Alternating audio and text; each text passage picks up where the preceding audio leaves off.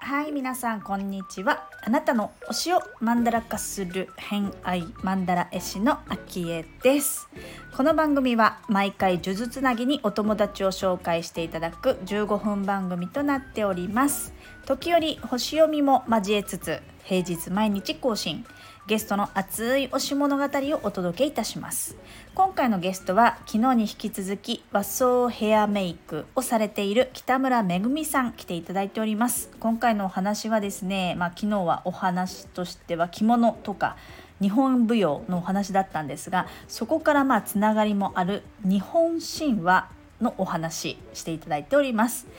偏愛にまつわるホロスコープご紹介いたしますと、月星座がヤギ座、金星星座が水亀座をお持ちのめぐみさんです。星読みが好きな人はこの星座も背景にお聞きくださると楽しめるかもしれません。それではどうぞ。えー、っと次に日本神話のお話も好きだっていうことで書いてあるんですけれども、これはどんなところが好きですか？今ドハマり中なんです。今も今で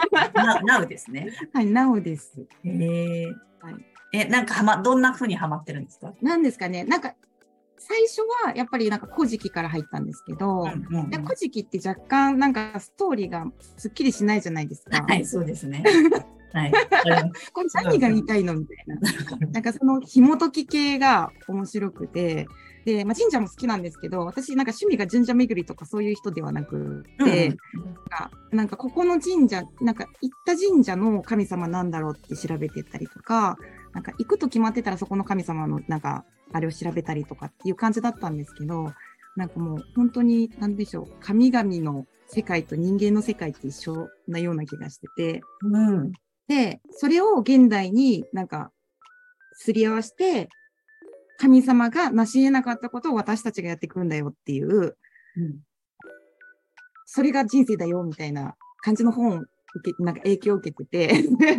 ね、な神様が成し得なかった例えばで言うんですけど、成し得なかったことで私たちがやっていこうとしてることってどんなことがあったりするんですか？え例えば有名な話で言ったらアマテラス大神とスサノオノミコトのこのあの岩戸の喧嘩あるじゃないですか。はい。って言われてるんですけど、これなんか実際の、本当かどうかわかんないんですけど、実際にあった実話をこう神話化したっていう話もあって、うんうん、で、でまあ、実はさ、和合してないんですよ。アマテラスとスサノオは、うん。神様の世界では、その神話の中では和合してなくって、なんか結果的にスサノオが追放されて、あの地上に降りて、で地上でなんかヒーローになっていくっていう物語なんですけど、なんか実際のところの根本があの、まあ、解決してないまま、うん、でそのなんでこうなった何が原因でなんか、まあ、トラブったのかって言ってお互い勘違いから始まってて、うんうん、それを私たち人間もやってるよねっていうっていうのにすごいハマっちゃって、なんかハマったというか刺さったんですよ。うん、でも私もそうやってあの和合できずに離れた人っていうのがいたので、うん、でなんかそこ自分と重ねちゃって、あ、これの続きを自分の人生やるんだなっていうふうにすごいで多分その答えは多分人それぞれ違うと思うんですけど、うんうん、なんかそのまあ古事記って言ったら神様のしくじり物語の塊なので、じゃあこういう神様はこういう失敗をした、でも原因こうだった、じゃあ私は同じようなことやっちゃったけどどうやっていこうっていう、なんかこうつなげるのが好きというか、あ、自分のじ実際に起こっていることとつなげて考えるってことですね。はい、そうなんです。なんか今だったらあの一旦こう仕事というもの一貫手放して、ここから一人でやっていこうってなった時に、私は大国の国神話を、国づくりの神話をちょっと思い浮かべながら、この間出雲大社に行ってきました、えー、面白いですね。そういうので尋ねるっていうのもありですね。はい、なので神様もなんか得意不得意があるから、人間と一緒で、うん、だからあのなんか種をまいて間違っちゃダメだよっていうか、ん種をまいてなんかお願いをする相手いるじゃないですか、うんうんうん、こういう問題を解決するのが得意な神様とか、なんか神様のこの力っていうか、うんうん、そのなんか自分が今必要な、まあ、こういうことをやりたいからだから出雲大社に行こうって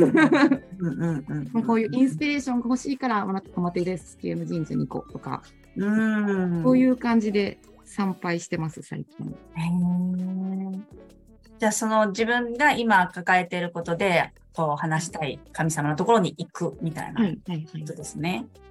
はいはいはい、うん面白い。そんな考え方。でも結構ね神社訪ねるのも好きだっておっしゃってたんですけど、はいまあ、じゃあそういう先にそういうのがあって調べてから行く、それともなんかたまたま行ったところで調べてみるみたいな。あどっちもありますけど、あんまりたまたま行くってことはあんまりないですかね。うんやっぱりなんかあの目的地として行っちゃうので私はなんかのついでてあんまり行かなくって、うんなんかこうよく聞くのが相性がいいっていうか、ここすごい落ち着くっていう、まあ、自分的に推しの神社みたいなってありますか、うんはいはいはい、あ, ありますあります。どこですか？推し神社はねやっぱ地元 の, あのやっぱ縁のある神社ですね。うんうんうんうんうん、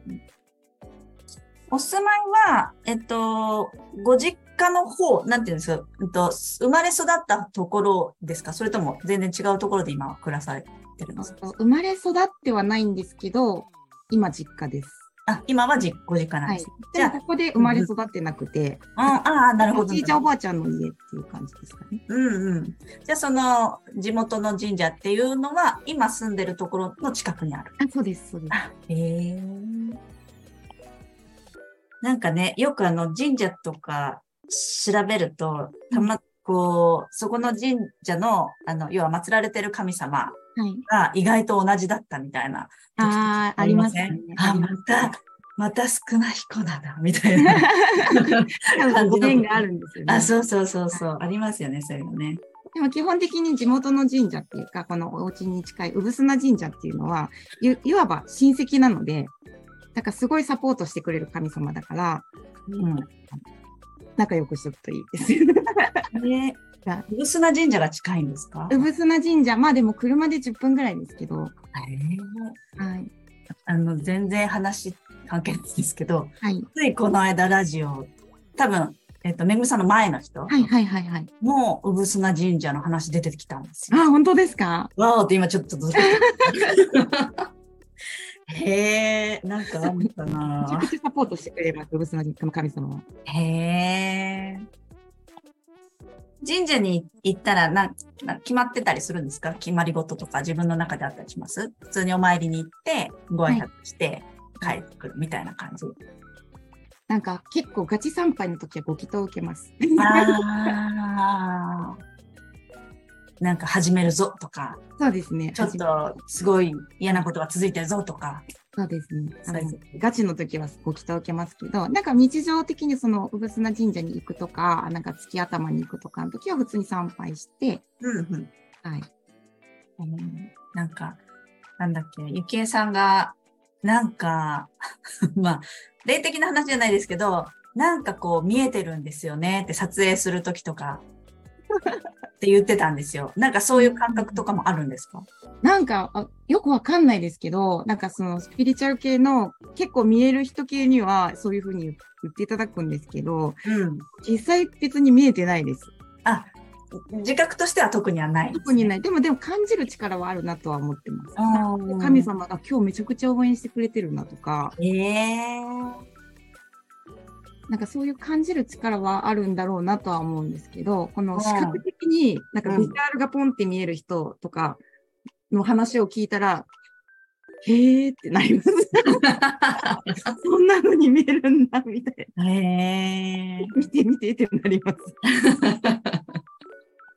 なるほどなるほど。でもそう感じるのいいですね。神様が今日応援すごい応援してくれてる感じはするみたいな、うん、ってことですよね。うんえー、多分それってみんな持ってる力ですけど、うんうん、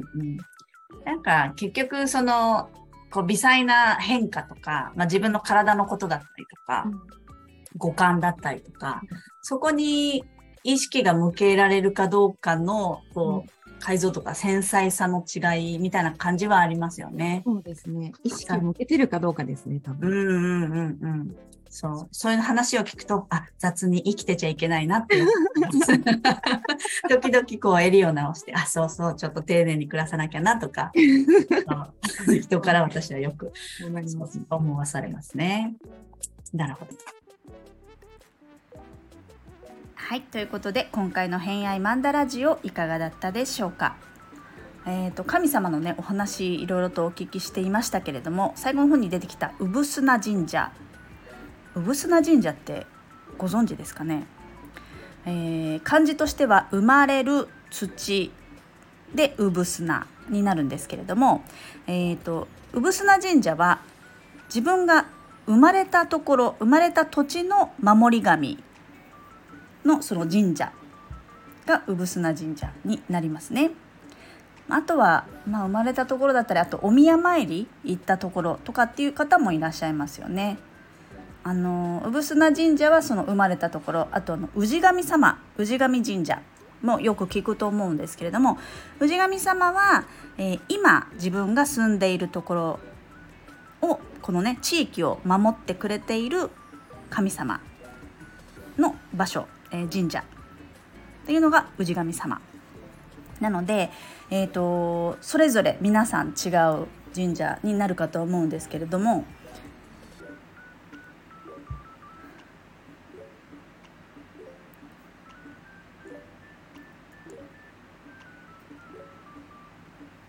まあ、皆様それぞれ、えー、そのね産砂神社も氏神様が祀られている神社もそれぞれお持ちなんじゃないかなと思うんですけれども、まああのー、やっぱり地元に住んでたりとか、えー、生まれた場所で今暮らしていたりっていう方であれば産砂神社に行きやすいとは思うんですが、結構ねあの私もそうですけれども、生まれた場所と、えー、幼少期過ごした場所と実家と、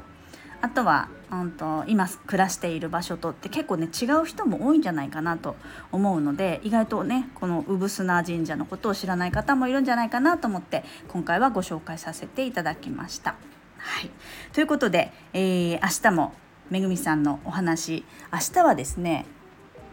数玉、数の霊と書いて、あの言霊は言葉の霊と書きますね、それの数のお話